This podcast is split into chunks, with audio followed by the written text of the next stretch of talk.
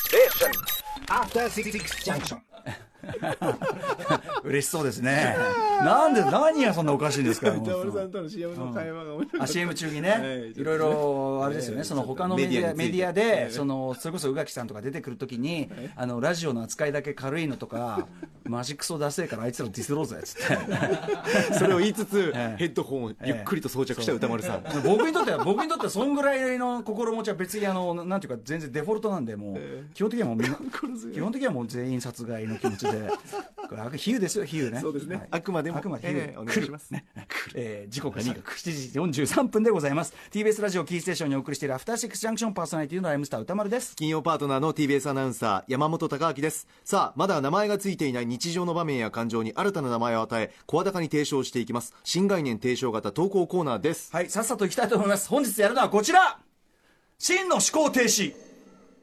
でさっきのあの、真冬、真冬問題ですね。真冬のような寒さって言ってるけど、12月のこの、こんぐらいは真冬じゃないんですかと。最高気温0度未満を真冬日というそうですええその真冬って期間が、その例えば1月とか2月にならないと真冬と言わない、12月はまだあれだみたいなのは別にないわけですね。前冬みたいな。前冬前冬、前、前座冬。見当たらないなええ冬ちょっと前みたいな。だからなんか、なんかその、11月なんとかのような、みたいなこと言われてもさ、真そ冬もそのもようじゅなその、そもそもそも11月なんとかのようながさ、11月、この間の11月上旬の時は10月何日のようなみたいなこと言ってんだから、 ピンとこねえわ、みたいなさ、ことあるじゃないですか。そうですで、ね今度また天気真,、ってね真冬のようなって、なんまかあねまあ、それだから 0, 0度に未満になって0度未満のようなだから最高気温がだから0度未満とは言ってないって感じですよね。そのような気持ちがする。はい、そんなような日なるほど。でも今が真冬でも行っていいって言うんだったら、真冬らしい気温になってくるとか、要するに暖かいのが続いてたから、はいっていう表現ならわかるんだけど、真冬のような、今真冬じゃないのみたいな感じね。え男のような男みたいなさ、え確山本隆明のような気持ちが悪いですね山本隆明 そうですね、うん、みたいなね。山本のような山本のような山本。 山本らしい山本。言葉って難しいな、ねえ、そんな難しさを追求していくコーナーでございます。さあ、さちょっと行ってみましょうね。えーっと、ラジオネーム、足立浩二さんからいただいた真の思考停止メールです。えー私がこれは思考停止しているなと思うのは、ポテトチップスの薄塩味です。ポテチ界では最もポピュラーな味で多くの会社がしのぎを削っている分野なのに薄さの定義がされていません私は家で晩酌をするときコンビニで買ってきたポテチをつまみにすることが多くいろんな種類のポテチ食べ比べあれは美味しかったこれはあのお酒に合うなど勝手に論評することを密かな楽しみにしていますこれはいいですよね、えーところが今のポテトチップス薄薄塩級の状況では薄塩級ねだからその薄いあのミドルなんていうのあのなんとか級あのヘビー級とかそういうことよ、えええええーで言うと、薄塩級の状況では、薄塩を名乗っておきながら、若干濃いめの味付けをしてきて、濃い方が勝つというやりきれない結果を招きかねかねませんちょっと濃くて美味しいなみたいなことですか、んかつてのは、うん要は、待ってね、薄さの定義を明確にし、シンプルな味付けゆえに、じゃがいも本来の味で勝負する、そんなポテトチップス薄薄塩級本来の戦いが楽しめる競技にしてほしいものですということなんですけど、これ、要するに、あの、塩味っていうのがあるのに対して、薄塩味じゃないとおかしいんじゃないのっていう問題提起でもありますよね。そもそも比較対象がそうそう塩がないのに、だってラーメンの塩味ってのあるけどさ、はい薄塩味って言ったら、ああ、じゃあ塩味のさらに薄めなんだなって思うけど、ええそもそも塩味っていうのがないじゃないですか。そう単ですねなる塩味。確かにないですねねえだから、いきなり薄って言われても、いや、それただの、その、しかもた、薄塩味食べて、はい味薄みたいに別に思わないじゃないですか。普通に塩じゃんっていうさ。そうですね塩味としての認識がある塩、うんうん。なので、薄塩なのか。あだから作り手の各開発部が、ええあ薄めだね塩みたいなことで薄塩味しないね、みたいなこと言って。ちょっとほのかだよねそれでも、薄塩だねもしそうだとしたら、味開発部の塩基準が、しょっぱ基準がダメじゃん、そのさ、 そいつらの舌がバカになってるってことじゃんだってさ、みんなしょっぱいと思ってるのさ、そうですねうん薄塩って名乗るから薄塩どうなんなんだ僕はでもちょっと、ちょっと一つ仮説があるんですけど、なんでしょうやっぱり、まあこれちょ仮説なんだけど、ちょっとね、整合性がないとこもあるから、ちょっと仮説ね。ええああくのまでうん、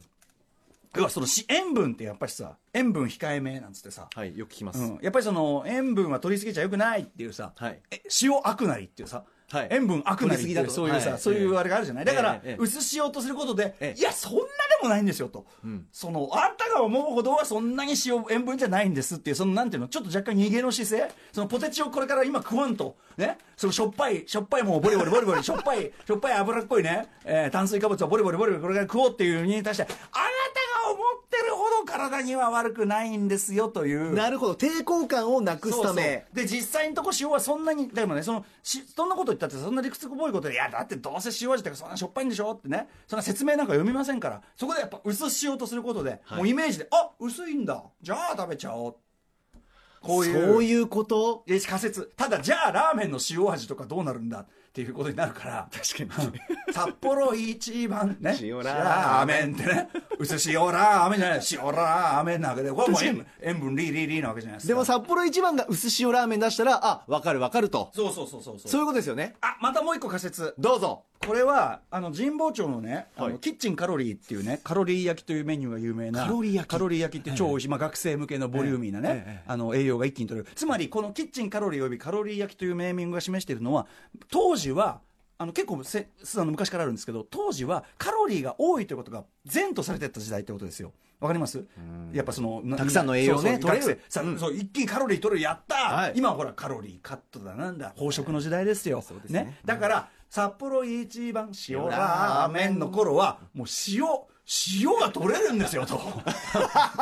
塩分とそうですかあのあそんのな時代あの貴重な塩分が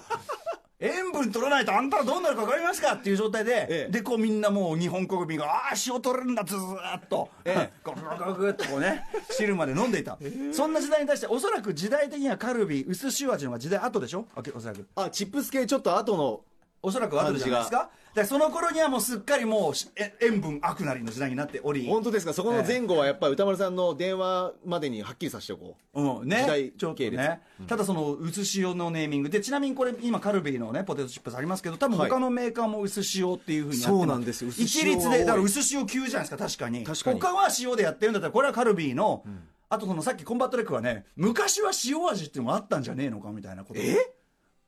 でそれに対して薄塩味がいサバイブサバイブ・オブ・ザ・フィッテスト 生き残った生き残ったっていう時代とともに、うん仮説をこれはレックが立ててましたけどねまあ、そっかじゃあチップス系で塩味って逆に書いてあったらまあ確かに薄塩から始まってるからちょっと濃いって思っちゃうのかなもう今更あと注目ポイントです俺の仮説を裏付けるようなこれはえあ事実ですね何ですかご覧くださいカルビーポテトチップス薄塩味ひらがなですはいつまり塩塩分塩悪なりもう塩見るとみんなギャーってなるじゃんもう塩分取れてああ塩分取りすぎなるのに薄塩ってやるとこうなんかもうなんかもうななんゲスタルト崩壊っていうかさなんかあれなんなんなん薄塩ゲシュタルト崩壊は薄 塩外国の人外国の人が手に取った いやだから漢字のドンっていう硬い感じのあのそうそうそうインパクト残さないように、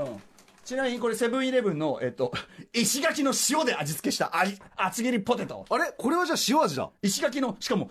味の石垣の塩で切って一旦で味が下に来てるっていうこのレイアウトですよ石垣の塩味これだからこれはもう塩の復権でしょうねセブンイレブン的にもはあ塩が悪いんですか えこれがまさに塩味だ歌丸 さんあうんこれがまさに塩味ですただこれはだいぶ普通新の薄じしゃないこれは新しい商品でしょだってその薄塩味が後から出てきたもんですから、理屈がおかしいこれはえ石垣のお薄塩味にしなかったということはだかこられせは違うこれはだからセブンイレブンのもう教示ですよそのはあってそのひらがなでう薄だひらがなで薄塩だみたいなそんなもううちはそんなにいけねえぞみたいなそういうさ塩ですっていうあ正々堂々あああもういやいけって歌丸さん食べ比べま来し週ょう来週告知食べ比べ来週告知来週告知来週告知はい来週12月14日金曜日のアトロクは映画評論コーナー「ムービーウォッチメン」で歌丸さんが評論する映画は「来る」です音楽コーナー「ライブダイレクト」は12日水曜日に CD デビュー20周年記念のベストアルバムをリリースロックバンド「Going Underground」のおすごいスタジオライブすごいですね、そして特集コーナーは1週間の番組を振り返る「アトロクフューチャーパスト」来週のゲストは脚本家映画監督スクリプトドクターの三宅龍太さんが来てくださいましたはい、今バックでね、あの、流れてるのはあのヘンデルの、これは、あれですよ、ヘリディタリーのクライマックスで流れる、あれですよ。さあ、ということで。歌丸さん怖い今は絶対外に出ない方がいい夜だから絶対に怖いいるよ